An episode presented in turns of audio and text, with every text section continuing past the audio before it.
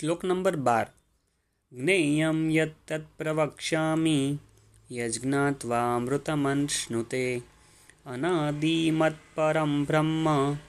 ન સત્તન્ના સદુચ્યતે અર્જુન, જે જાણવા યોગ્ય છે તથા જેને જાણીને મનુષ્ય અમૃત તત્વ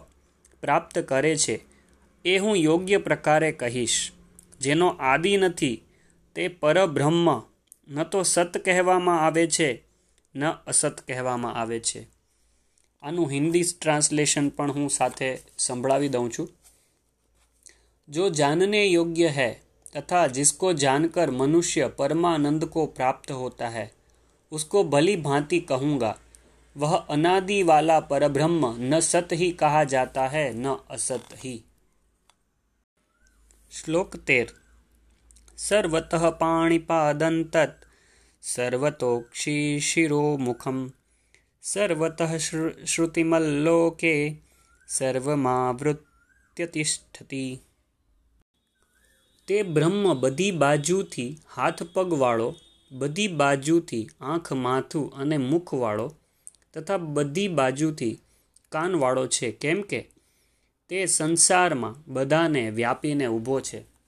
આનું હિન્દી ટ્રાન્સલેશન પણ આપણે સાંભળીશું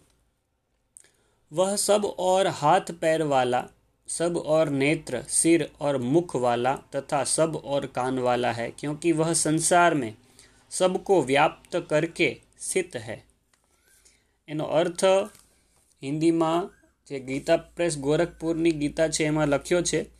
आकाश जिस प्रकार वायु, अग्नि, जल और पृथ्वी का कारण रूप होने से उनको व्या, व्याप्त करके स्थित है। वैसे ही परमात्मा भी सबका कारण रूप होने से संपूर्ण चराचर जगत को व्याप्त करके स्थित है। श्लोक चौदह। सर्वेन्द्रियगुणाभासं सर्वेन्द्रिय विवर्जित असक्तम निर्गुणं निर्गुण गुणभोक्तृच તે તમામ ઇન્દ્રિયોના વિષયોને જાણનારો છે, આમ છતાં ઇન્દ્રિયોથી રહિત છે. તે આસક્તિ રહિત છે, ગુણાતીત હોવા છતાં બધાને ધારણ કરનારો છે અને પોષણ કરનારો છે. બધા ગુણોનો ભોગતા છે, અર્થાત એક એક કરીને બધા ગુણોનો પોતાનામાં લય કરી લે છે. ભગવાને આગળ કહ્યું છે કે યજ્ઞ અને તપનો ભોગવનાર હું છું અંતમાં બધા ગુણો મારામાં વિલીન થાય છે. યજ્ઞ અને તપનો ભોગવનાર હું છુંનો અર્થ થાય છે કે જે પણ વસ્તુ આપણે કરીએ છીએ, યજ્ઞ, તપ, દાન, ધર્મ, ભક્તિ, એ ભગવાન માટે હોય છે અને ભગવાન એનો ભોગ કરે છે અને ભગવાનને ભોગ ચડે છે. એટલે ભગવાને કીધું છે કે બધી વસ્તુનો ભોગવનાર હું છું. અંતમાં બધા ગુણો મારામાં વિલીન થાય છે. આનો હિન્દીમાં પણ અનુવાદ જો સાંભળવો હોય તો આગળ સાંભળી શકો છો वह संपूर्ण इंद्रियों के विषयों को जानने वाला है परंतु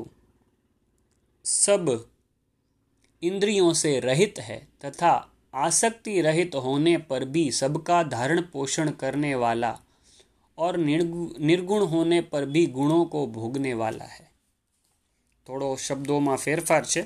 પણ અર્થ તમને સમજાયો હશે શ્લોક પંદર બહિરંતશ્ચ ભૂતાનામ અચરમ ચરમેવ ચ સૂક્ષ્મત્વાત્તદ્વિજ્ઞેયમ દુરસ્થમ ચાંતિકે ચ તે બ્રહ્મ બધા જીવધારીઓની અંદર બહાર પરિપૂર્ણ છે અને ચર અચર રૂપે પણ તે જ છે. સૂક્ષ્મ હોવાથી દેખાતો નથી, અવિજ્ઞેય છે. મન ઇન્દ્રિયોથી પર છે તથા અત્યંત નજીક અને દૂર પણ તે જ છે હિન્દીમાં સાંભળશું वह चराचर सब भूतों के बाहर भीतर परिपूर्ण है और चर अचर भी वही है और वह सूक्ष्म होने से अविज्ञेय है तथा अति समीप में और दूर में भी स्थित वही है અહીંયા એમણે અર્થ કરેલો છે અવિજ્ઞેયનો અર્થ કરેલો છે जैसे सूर्य की किरणों में स्थित हुआ जल सूक्ष्म होने से साधारण मनुष्यों के जानने में नहीं आता है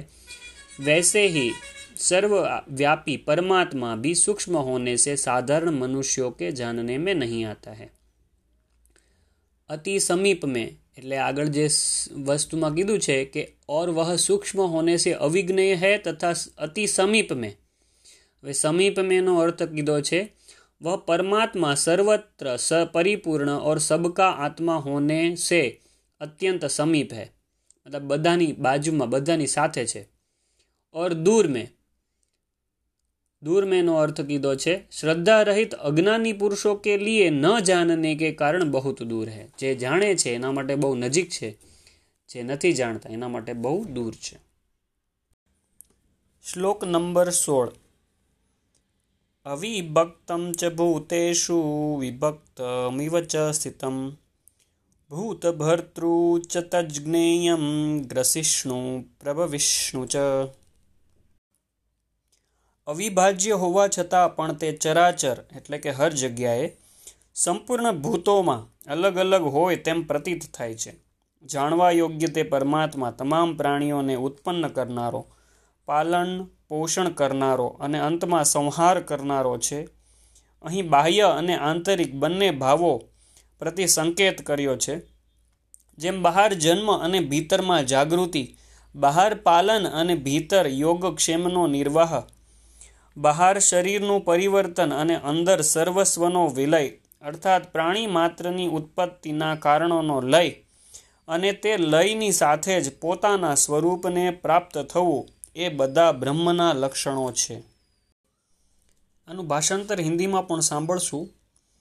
वह परमात्मा विभाग रहित एक रूप से आकाश के सदृश परिपूर्ण होने पर भी चराचर संपूर्ण भूतों में स्थित प्रतीत होता है तथा वह जानने योग्य परमात्मा विष्णु रूप से भूतों को धारण पोषण करने वाला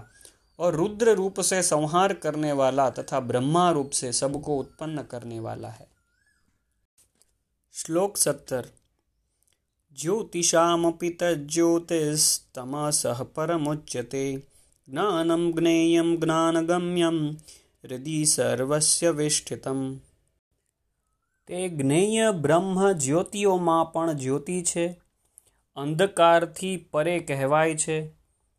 તે પૂર્ણ જ્ઞાન સ્વરૂપ છે. પૂર્ણ જ્ઞાતા છે, જાણવા યોગ્ય છે, જાણવા યોગ્ય છે અને જ્ઞાન દ્વારા પ્રાપ્ત થનાર છે. હિન્દીમાં પણ અનુવાદ સાંભળીશું, તો થોડુંક વધારે ક્લેરિટી આવશે. વહ પર બ્રહ્મ જ્યોતિઓ કા ભી જ્યોતિ एवं માયા સે અત્યંત પરે કહા જાતા है વહ પરમાત્મા બોધ સ્વરૂપ जानने કે યોગ્ય एवं तत्व જ્ઞાન સે प्राप्त करने योग्य है और सबके हृदय में विशेष रूप से स्थित है